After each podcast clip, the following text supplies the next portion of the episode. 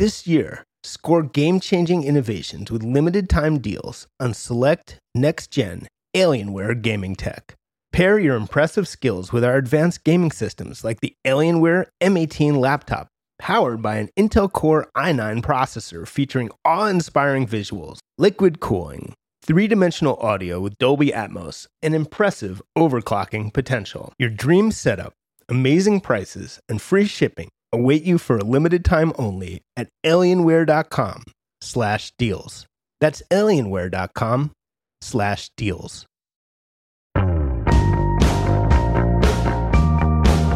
Hey, I'm Brian Hyatt, and this is Rolling Stone Music Now. I have with me Rob Sheffield and Brittany Spanos, and we are going to talk inevitably about folklore. My favorite tweet about folklore which is, of course, the new Taylor Swift album that materialized from the ether just now. Someone asked, as we all stayed up at midnight listening to the album, someone asked, Is this album the vaccine? Rob, you said it's her best album. Absolutely. It's absolutely the one that so many of us have thought that she would make or could make. Uh, definitely a decisive step into her 30s. Definitely like a thematic and musical statement. Absolutely perfect songs no duds at all. I think this is the first album without a single skip.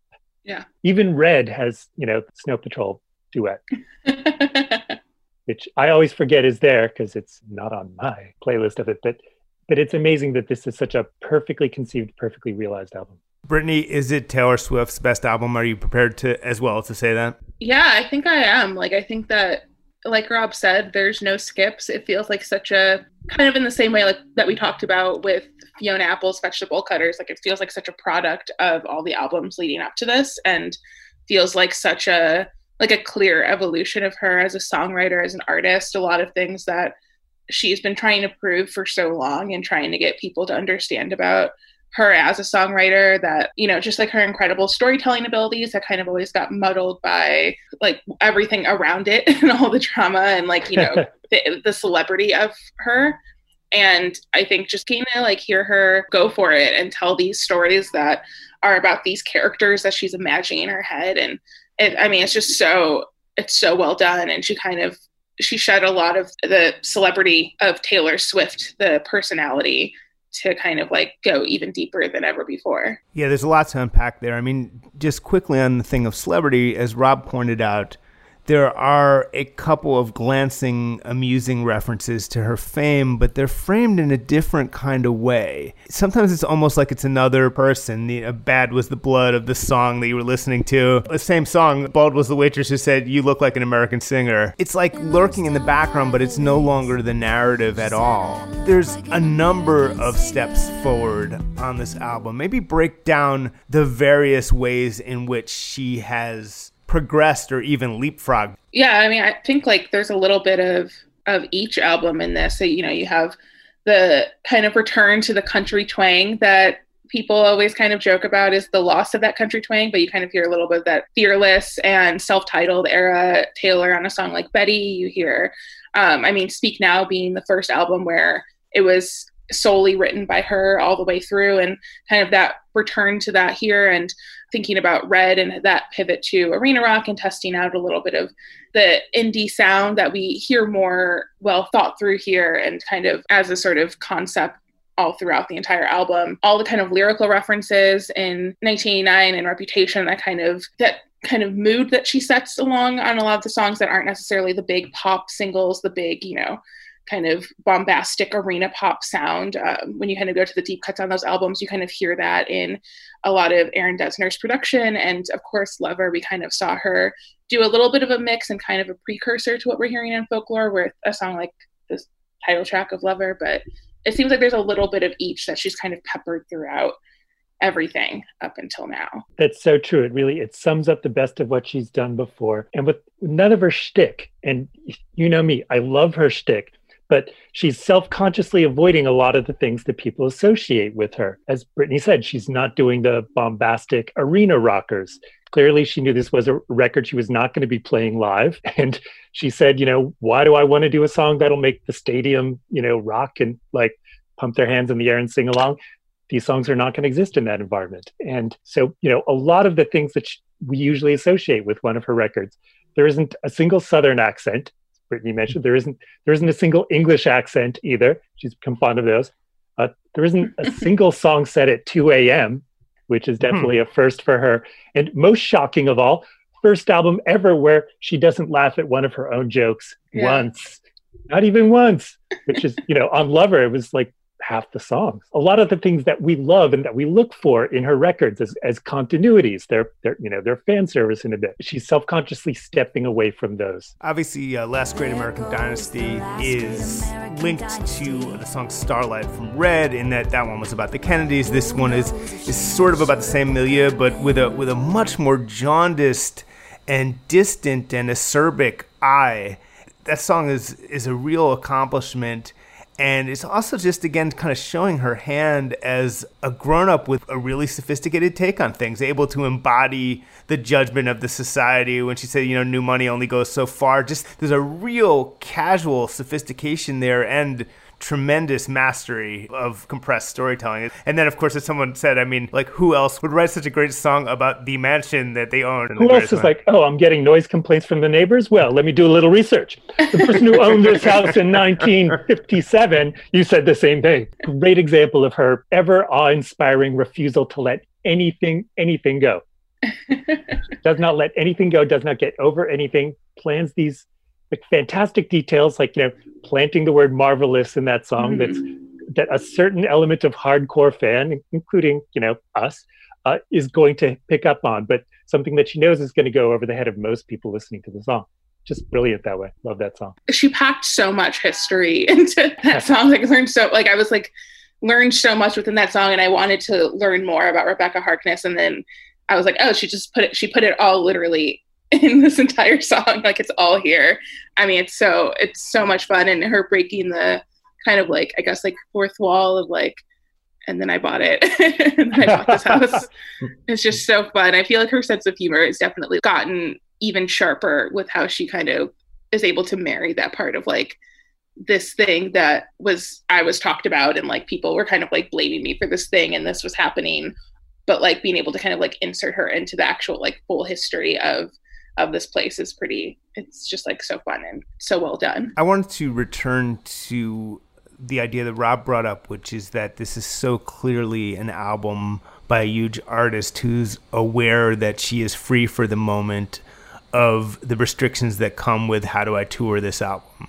Because i think people underestimate the degree to which huge touring artists who are also very active and successful recording artists tend to have to take that a bit into consideration. I was in the studio with you two years ago. There was this very interesting battle between Brian Eno in the basement and you two upstairs, literally in the studio, where Brian Eno was trying to get them to make a very meditative, beautiful, emotional album that wouldn't have worked at all on the stage. It would have been U2's folklore had it ever come out.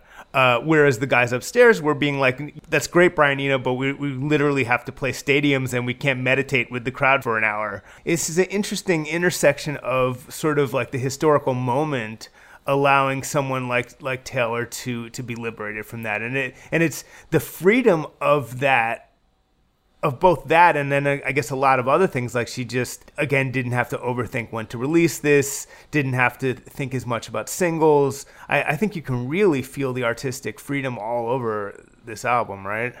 Yeah, I feel like you know what's funny about it is, especially the more I listen to the album, as much as it feels like such a departure from that like arena pop stadium mindset, she's just such a great pop writer that there's so much catchiness in every like literally like listening to my tears ricochet like all i want to do is scream that bridge in like a giant stadium. Like you know like it's like that's like stuff like that is it's weird how it like pops up across the entire album that kind of catchiness and that like popness of her you know writing brain that kind of is impossible for her to totally let go of when she's writing even if it's not necessarily the main goal of it it's still there which is so fascinating. But yeah it's like i feel like it's she could in theory pop in these songs into like a lovers type of like stadium setting which is just i you know most artists when they kind of strip away this wouldn't be able to. Like it would feel like such an outlier amongst those. Totally. Yeah. It absolutely. Every time she makes an album it's so funny. Like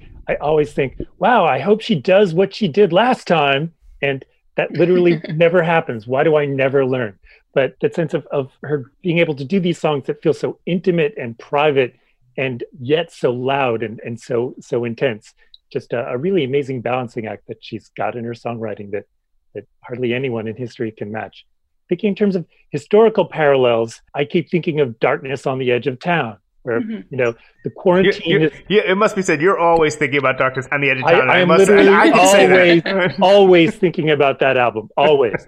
But but really, but also the, the step away from you know like rah rah arena sing along type stuff. Not that Born to Run is dominated by that in any sense, but in many ways, the quarantine for her is, is her equivalent of Bruce driving across the country and writing those songs. There's a certain amount of you know the artist as adult as isolated isolated from fame isolated from their own day-to-day life mm-hmm. that's the kind of breakthrough that she's made here with these sort of third person character studies that she's always had a flair for but doing a whole album of, it, of them is just absolutely brilliant yeah. I think we need to go through and see how we can compare it to each song in the Springsteen catalog, and then go through the Joni, then go to the then go to the Joni Mitchell catalog, and maybe maybe Stevie Wonder. Maybe let's just keep going. But um, eat me behind I, the mall. Oh my yeah, God! Maybe yes. There isn't a dynamo in that town, so like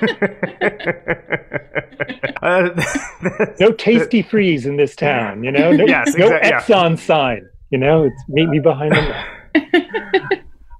But to Brittany's point about the pop that could not be suppressed in, in her in her songwriting, it is just extraordinary that on top of everything, on top of the obvious excellence of this album, that it is almost despite itself an absolute commercial smash is something I'm still kind of wrapping my head around. Why it did better on streaming than Lover, I have some theories. I mean, I think that that was something that people had sort of been thinking of in terms of like the state of the surprise album, right? Like Beyonce kind of setting the tone with self titled and like a lot of artists attempting to do that after. And sometimes it worked, most of the time it didn't. There's a certain level of artist who can give no promo at all. She gave us like just less than 24 hours to prepare, but even that, like, there aren't many people who can do that. And I think that combined with the how surprising the sound was and how different it was. I think, you know, for everyone, the Lover era was a bit taxing. There was a lot happening for many months. There's a lot of Easter eggs that we had to dig through, um, and there's just a lot of things that you know. It was a, a very involved promo cycle, even for someone as big as Taylor is, and didn't necessarily even need that much promo for it. But like, I think kind of coming off of that, where it was so big and so colorful and so much, and then to kind of see her return with this like very like black and white kind of minimal aesthetic for for Taylor. I mean, still you know a little extra, but it's it's Taylor. But you know, I think kind of coming off of that, I think people were curious about what it would even sound like. Like there was no preview, there was no idea of what it could be. There was just like here are some black and white photos. I worked with the National. Here you go.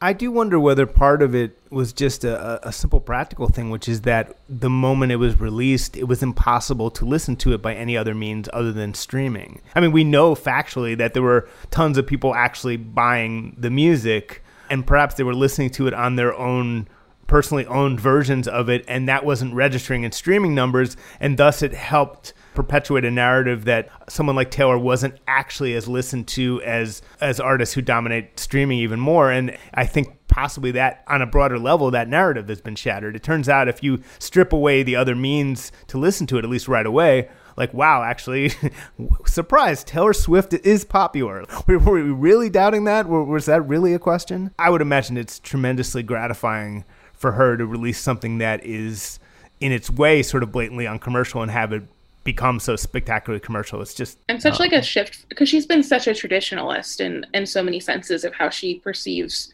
her career and how she promotes music and how again being an artist who like you said has always done really big numbers with physical sales and at a time even when it was almost impossible for a lot of artists i mean i think of was it 1989 that wasn't on streaming for the first week around the same time that right. adele was doing the same thing like God, you know, this, this is such the opposite. But yeah, Re- sorry. Reputation, same thing. Reputation. Yeah, like that was just a few years ago, and yeah. um, she was very resistant to streaming for a very long time, and it was even surprising, like to the point where it was surprising that Lover was kind of you know available on streaming the first night. So for her to completely pivot and be like you know what? Like i'm just like not only am i going to forego this whole rollout that this traditional rollout that she's always done even when she even when it was a little bit less traditional with something like reputation where she wasn't doing interviews like she usually does or doing other things but it was still kind of like here are the singles here's the visuals like you have months to prepare. Yeah i mean it's it's a huge huge shift for her to just be like streaming first. Your physical copy of the album will be here in six weeks and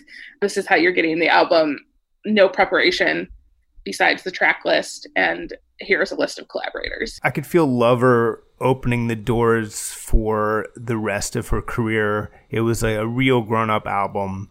It, it had the concerns of someone who was, and the perspective of someone who was almost 30. When I spoke to her, and I don't think any of this made the, the article, but when I, when I spoke to her for Lover, she had a lot of banter about not being a kid anymore, about, about feeling you know, obviously 30 is super young. It's young for the earth. It's, it's not super young in, in pop.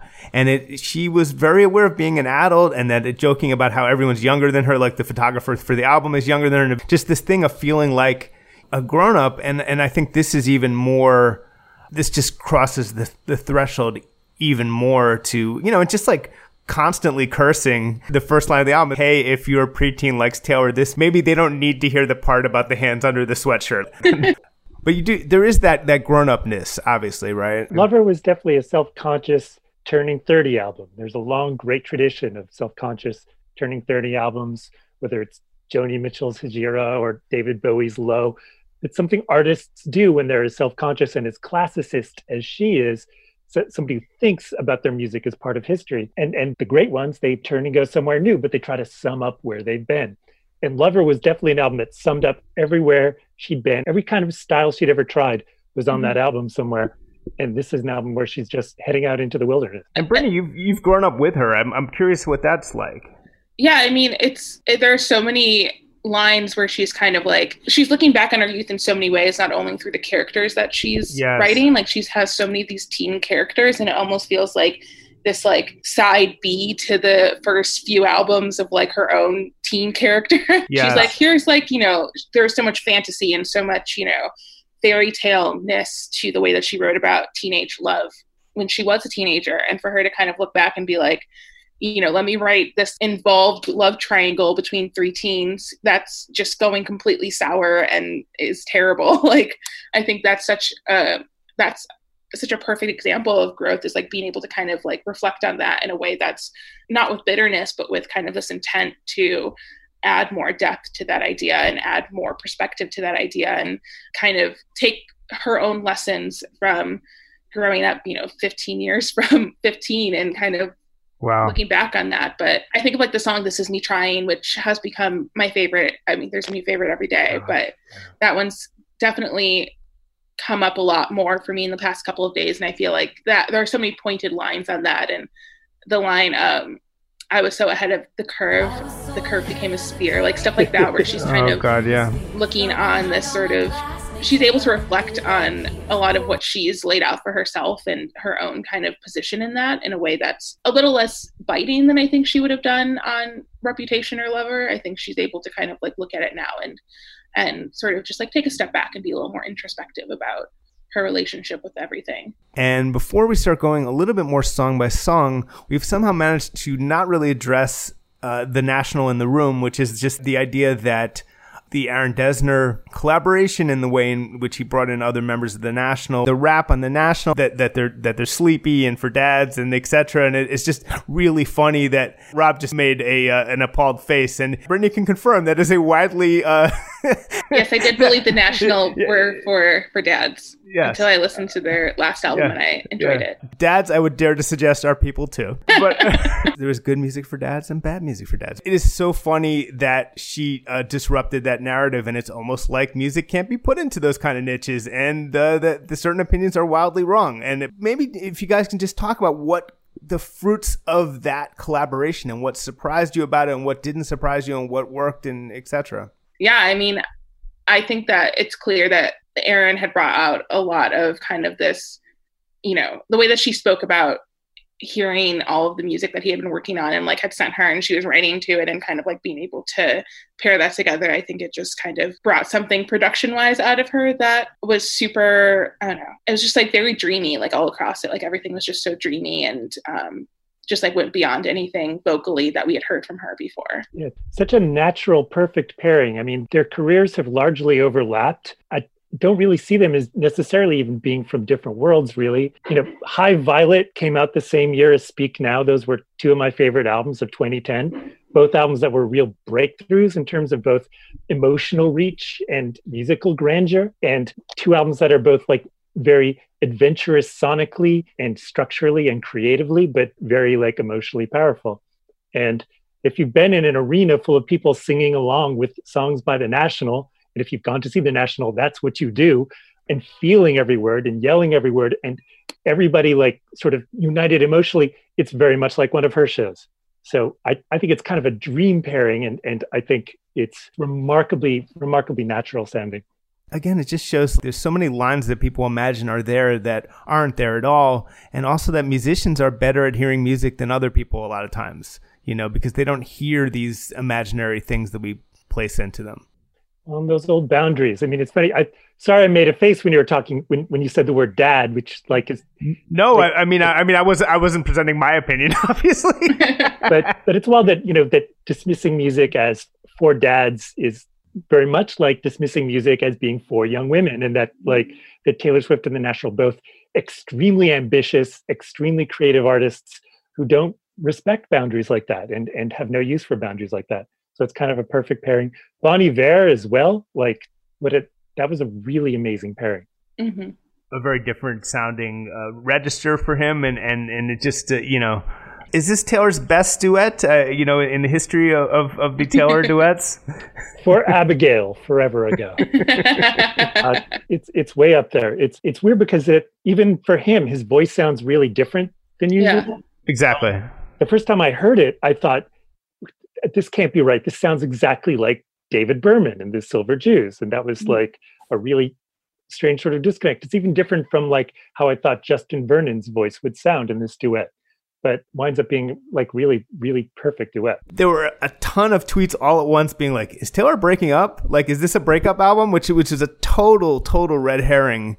Do you, do you think that she deliberately kind of planted that red herring as part of the, the, just part of her artistic thinking, or is that just a, a, a uh, an amusing bonus? I think that she, I mean, because her music has been so primarily diaristic, and from her perspective, to lead with a song like the one, which is this song that's kind of like mournful of the one that got away after releasing a full album about how she's never been this in love before, is like such a perfect. I mean, it, she's always had really great opening songs that feel like kind of a a little bit of a nice transition from the last album into the next album, and I think this one in that sort of vein is kind of like a, a little nod to that and kind of this idea that like you know so much coming off of such a great love album to lead with such a mournful breakup song. But again like just it being an album that's mostly from other perspectives from other characters it's about this kind of like you know from her imagination running wild in in isolation i thought that was kind of like a cheeky nod to kind of the not wanting to to tick in just yet to like these characters that she had built.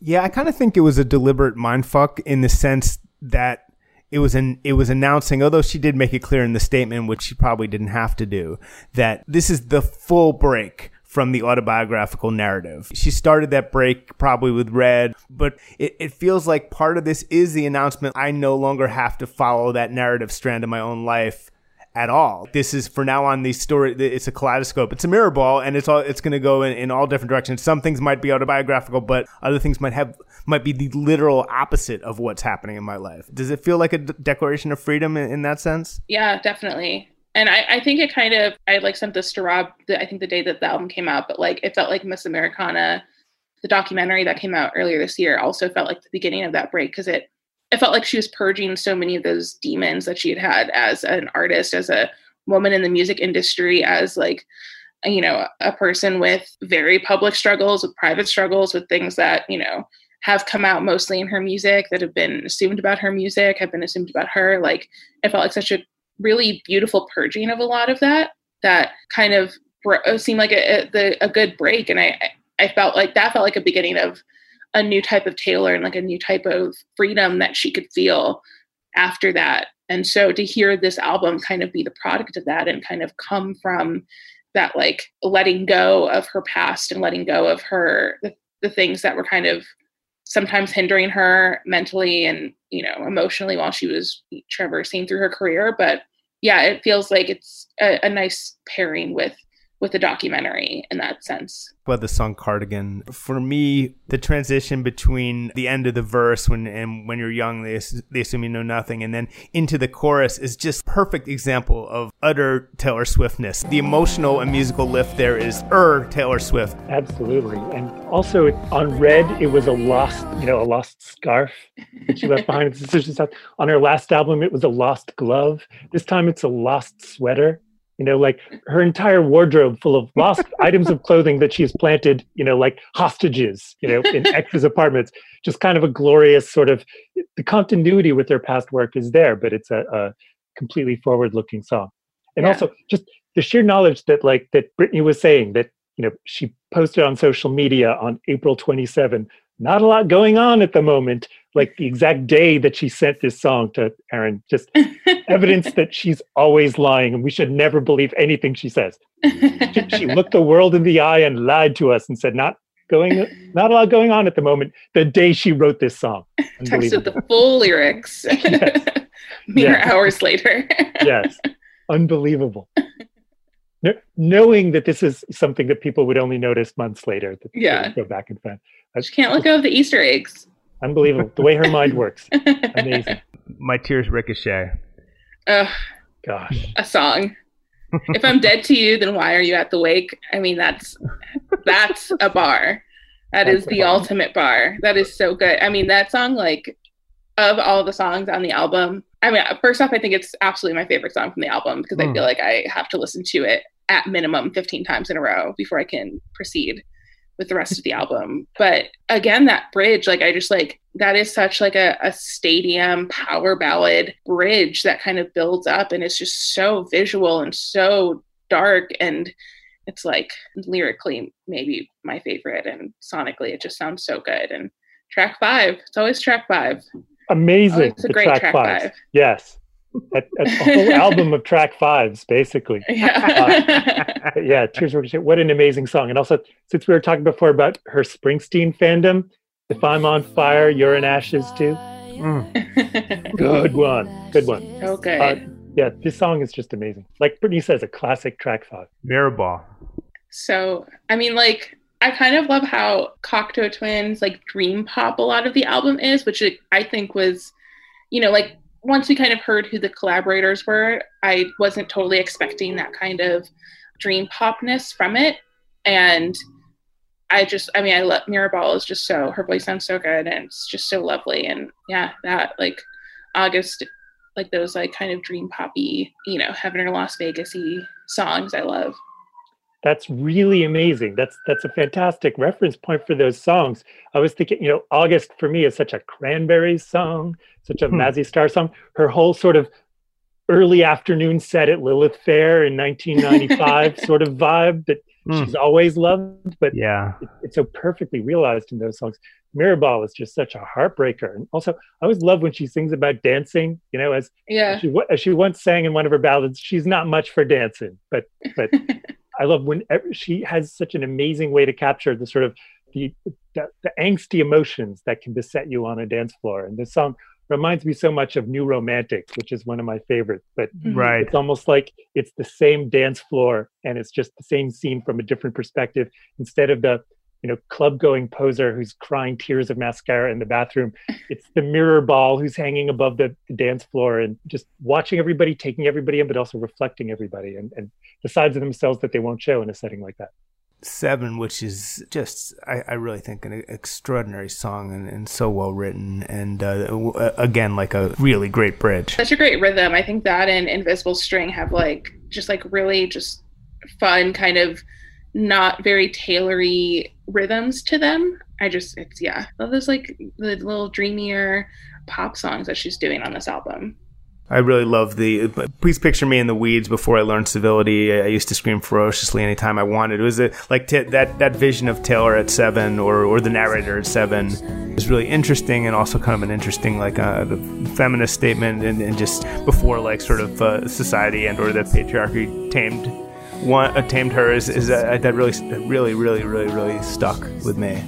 And her yeah. kind of like letting like the kind of loss of the fairy tale childhood type of narrative from the early songs and kind of the you know peak sort of teen innocence that she's reflecting on in a lot of her lyrics about being a kid and about being a teen there's a little bit of that, that innocence there, but there's still kind of a slight darkness to a lot of it, which I love, and a lot of maturity to it. Being able to write about kind of from a child's perspective and a very childlike perspective without being too corny or you know cloying is really beautifully done. Well, yeah, I mean something dark is going on with the, at the friend's house that there's that whole under undertow yeah. there. I probably um, listened to that song 20 times before I noticed that the song is really about this lost friend mm-hmm. and just like what a sad song it was. I couldn't; it was too sad for me for a few days. Like it, it took me a while to go back to it, but just such a, a powerful sad song. Apologize for new waving out on you for a minute. Yeah. The, the parallels with Thomas Dolby's Europa and the Pirate Twins, I'll just leave that there. But in terms of like two wow astoundingly sad songs about childhood friends who like to play pirates and then like they grow up in different worlds but just that she never finds out what happens to this friend there's no circling back yeah. there's no there's no resolution to this story she never even figures out just this this sad childhood feeling that follows her around yeah. really just an astoundingly empathetic song and and also really like a complex one that just changes over over time as you listen to it yeah. Yeah. This this whole album had me like Hank Hill in that that episode where he's like, uh, I think I'm feeling emotions. the song August, uh, which we touched on a bit, but August. I mean, it's just like a perfect everything that's like so. I don't know. Just the melodies, your voice sounds, like it's just so unlike like these moments where it does feel like a completely new step forward for her as a mm. singer and as an artist. Like something like that where it's so restrained in a way and she's always kind of a, a much more extroverted kind of songwriter and performer even on her ballads. And so to kind of hear that type of like restraint on a song like this that's also kind of just like such a dreamy kind of sad romantic you know ill-fated teen romance song because uh, that's from the the love triangle trio right? Yes like right. Betty, we haven't Cardigan, touched on that. in august. But yeah it's just such a, a beautiful song.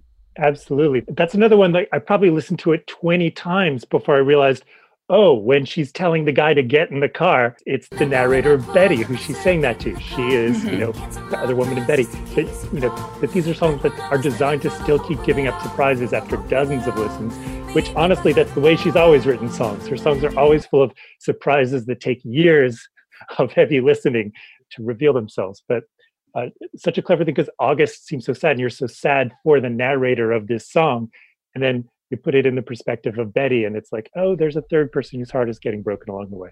Yeah. And we touched on "This Is Me Trying." I think Brittany, at one point you said that was your favorite song on the album, but you've also said another song is your favorite song on the album. But that's okay. Brian. That's okay. That's okay. I think "This Is Me Trying" has become the song of the last two days that I have not been able to turn off. But I will say that every time I try to play my tears ricochet i literally like cannot make it through the rest of the album without needing to spend like a good hour just laying there soaking it in yeah thinking about Absolutely. that wake line the wake line yes amazing but this is me trying is it feels that like the most me.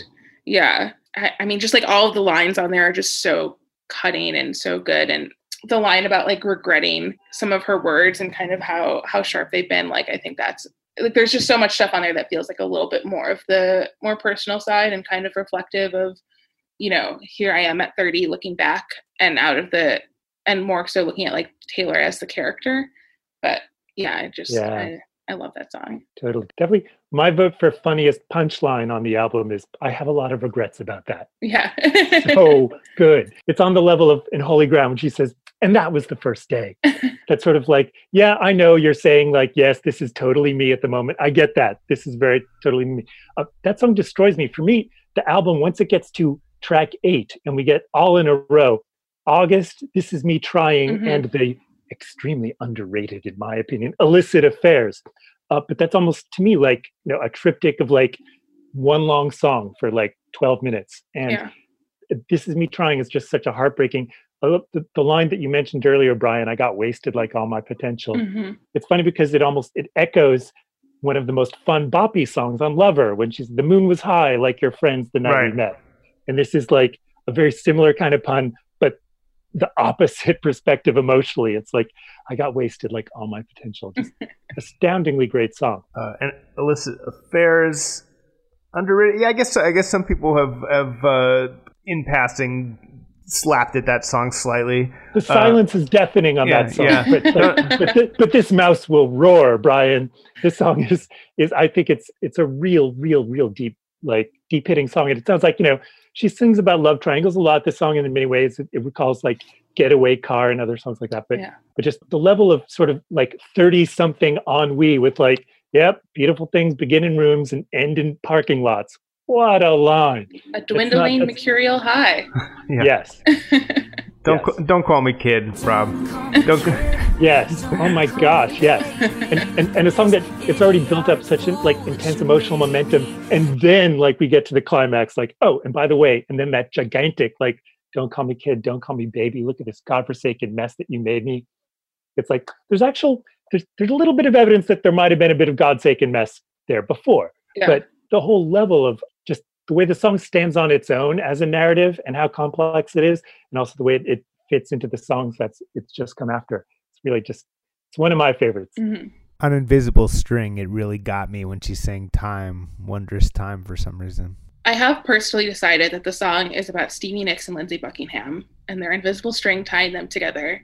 Wow. Okay. Yes, that's my yes, theory yes. that no so, one else has. So, so, oh my God, that's genius! I am so on board with this. So Lindsey Buckingham was listening to Bad Blood in the in the cab. yeah, in a way he was. Yes, yes. and, and the, the Amer- way he was. And don't need to Nicks- worry about the specifics, you know. and, Steve, and Stevie, and of course, Stevie Nicks would have been told she looked like an American singer. So that that that. Oh my God! Yes. I mean, what, what, what is rumors if not band aids? Don't bullet holes. It, uh, it does mention chains. So exactly. There, you go. LA, totally you know. wearing a teal T-shirt in the yogurt shop. Time, mystical time. Is there a more Stevie line than that? Right. Oh, you are so right. You are so absolutely right. Is, I'm sticking with this. Everyone loves, I think, now I send their babies presents bit. It's just so. I know. know it's true. You know, it's 100% true. That's... Well, and as Brittany was the first to notice, a, a, very cleverly timed line in yes. terms of the Taylor X timeline. Yeah. An ex who got three albums worth of songs. I will never forget. At least one song across three different albums, which is pretty pretty amazing. Yes, Sophie Turner got in the mail uh, for her baby a cassette version of Folklore. it's really um, Sophie Turner has the lakes. yes, exactly. Unbelievable. The level of guile, it is awe-inspiring. Yeah, I mean that verse is so good. Mad Woman uh, has one of the most uh, most kind of misunderstood lyrics on the on the album in the first verse. As long does she smile, or does she mouth fuck you forever? It's a lot more subtle and clever than it than it could have been. It seems to be back to it, it's probably I don't know. It's pr- at least partly perhaps about the whole Scooter Braun thing, but I could be wrong there's so much spookiness across the entire album like there is kind of like this you know people were comparing the the artwork to that film the witch from a few years back like this kind of like mm. kind of spooky witchiness to the entire album mad woman and kind of the the theme of madness that kind of peppers all of the songs and especially the this being the reverse of a song like the last american dynasty where she's kind of like talking about this woman who's seen as very mad in in the town and um, kind of what she's going through but there is this kind of like very stirring witchiness to to every song. And mad woman being the most kind of witchy you know she's casting a spell at like 3 a.m. in the middle of the woods. Someone out there got very nervous when probably when she got to the line about the master of spin has a couple of side flings. Whoa! Uh, it's it's sort of like the song tells you what she's going to do and then she does it. And women like hunting witches too is a, a great line for me. Yeah. And Epiphany is, is very bold. Uh, there's this, you know, it's it's. It, it's a quick verse, but it's it's one of the the, the most direct uh, ways in which anyone has has addressed uh, our, our, current moment, uh, and it was, it was, hard for me to listen to. Um, just about uh, you know uh, something med school did not cover. Uh, that verse is intense, and then it, it combines that with her grandfather's experience in the military. So there's a lot going on. It's, it's another wild step forward of, of a song, I would say. Yeah, and I think we've spoken about this in, in a past Taylor episode, but she loves a Hmm. battle. She loves a, a battle.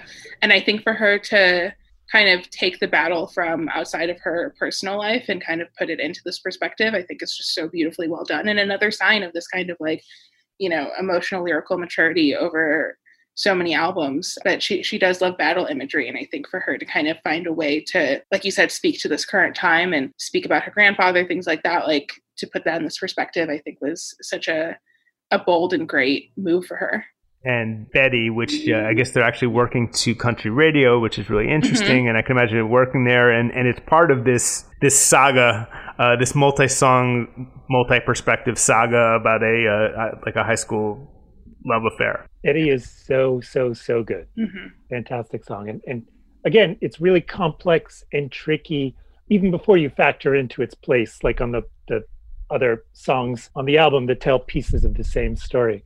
Um, I love. I think this is the first time that she's sung explicitly from the perspective of a boy in a Taylor Swift song, which means that Mhm. she does a lot of apologizing. You could tell he's throwing pebbles in at her window, and you could also tell it, it, it's outside in the rain when he's standing at her doorway. But like, yeah, completely like phenomenal song, and a way that she takes a very different approach to the kind of story that she just loves.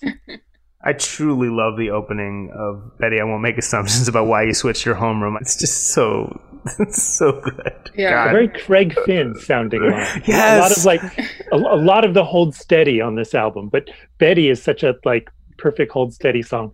I think it's up there with Getaway Car as like oh the yeah most most hold steady-ish moments. But but just that that great opening line, you know, the middle of the conversation, just you know, Betty, I, you know, I, I, yes, I think that's why you change your homeroom. Just absolutely great opening line. God, you know what? What that just reminded me of is, is this. Uh, you know, like Chuck Berry was writing high school, uh, writing about high school experiences when he was 35, and he said something like, "I'm 35, but I remember." As as Bernie pointed out, and a lot of people pointed out that to have her returning to this subject matter with the maturity of her adulthood is uh, is very pleasing and very effective and, and very very surprising. And she's always loved time travel. She always, even when she was very young, she loved writing songs about old people. You know, Right. think of like Mary's song or You Are in Love, or even a song like Never Grow Up, where she's singing. She knows how painful it is for the mom when the teenage girl says, "Drop me off a couple blocks from the party." Uh, she's always had this sort of cross generational empathy Mm. and that's really like coming out in her songwriting now so on this album there are songs about very old people there are songs about you know little kids there are songs about teenagers that, it, it, that aspect of her storytelling is just like expanding all the time So what you're saying is that in Taylor Swift's folklore, she captures the entirety of the human experience. yeah i could not have put it better myself I, Oh, so we're we're almost done. Uh, peace. I, yeah, I love this entire song. Would it be enough if I could never give you peace? Is such a beautifully romantic line and such a Yeah. Taylor line. So it reminds me so much of False God from Lover, just in the way that it flows. But another another underrated gem from the album. I feel like I'm not I'm not seeing people talk about peace a lot, and this song always gets me. I think especially that like, would it be enough if I never gave you peace? Always gets me choked up. absolutely and brittany because i'm still like reeling from your genius theory about invisible strings is this another stevie and lindsey song I mean, it could be. This entire album is just about Stevie and Lindsey if you try hard enough and absolutely have But, like- brainworms like me. But this this could be her silver springs you know Yeah. like, would it be enough if i could never give you peace never break the chain I said I think before we started that I was kind of hoping that hoax was was taking on uh, conspiracy theories, but uh, but it it turns out to not do that, but is uh, still uh, uh, pretty pretty great, although not the real ending of the album, as uh, as Rob has pointed out. Yeah, it's while the people haven't heard The Lakes yet. The Lakes is the 17th and final song on the album. And it's got the last song on the album, Energy, that she loves so much. You know, she loves a, a big bang end of a song, a very like thematic statement like New Year's Day and Reputation or or uh, Begin Again on Red. She, Mhm. All her albums have this. Clean on 1989. Just, you know, her, her last songs are like her track fives. And it's so funny to hear the album ending with Hoax, which doesn't really feel like the end of the album. The Lakes is much more of a summary story. She's going out to the English countryside with her muse, word she uses, and she's singing about Wordsworth. She actually names him. Kind of mind blowing for me and you know my teenage obsession with Wordsworth. I looked at the song title The Lakes and thought, wouldn't it be funny if this is a song about Wordsworth and Coleridge? Kind of like the same reaction I have when I saw the song title New Romantics. And in fact, she is singing about Wordsworth and Coleridge. Sorry, Van Morrison, you now have the second best rock and roll song about Wordsworth and Coleridge. Um, but the, the, Lakes is such a peaceful song, and and it's it's very much in the theme of, you know, that's come in the album of sort of stepping beyond how other people see you and seeing what you mean to yourself and what about your story matters to yourself and what you'll take with you going into the future. Yeah. But a beautiful song very much feels to me like the real end of the album. Hmm. And uh, basically, only Rob Taylor and Sophie Turner's Baby have heard it so far. So it's anyway. Any final thoughts? Yeah, it's this a great album. ongoing, yes. This will be an ongoing. I love every song. streak. I don't know. I'll have a new favorite tomorrow. I'll have a new Stevie and Lindsey theory probably in the next hour. I can't wait. Yes, th- th- this is definitely like it's full of stuff. You know, like this is somebody who like quarantine. She had a lot of time to like spend inside herself and just sort of like ramble in her mind. And so there's a lot of this album holds up to a lot of heavy listening and unpacking so far. Mhm. And there's months and years of it left to come. Yeah, It honestly already makes me want to hear what comes next, personally. Absolutely. same. So you have been listening to Rolling Stone Music Now. I'm Brian Hiatt. I was joined by the great Brittany Spanos and the great Robert Sheffield, and we will be back next week here on Sirius XM's Volume, Channel 106. And in the meantime, we are in fact a podcast. Download us as a podcast wherever you get your podcasts. Maybe leave us a nice review on iTunes if you can. We do check those out. But as always, thanks for listening. Stay safe and we will see you next week behind the mall.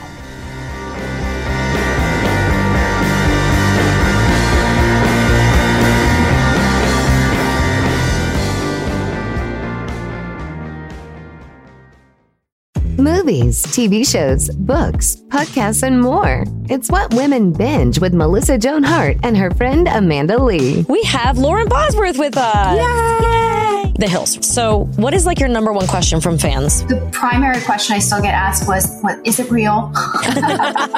In 2024, to me, is a surprising question to get because I feel like everybody has been through the reality TV gauntlet at this point. What women binge wherever you listen. Hi there. Sorry for the interruption, but are you enjoying this show on Google Podcasts? You should know that the Google Podcasts app is going away this spring. That's right, going away, gone as in no longer available. You can still enjoy this show elsewhere though. Try out Spotify or Amazon Music, or maybe TuneIn is more your style. Whatever app you switch to, be sure to follow so you never miss the next episode. And thanks for listening, wherever you listen.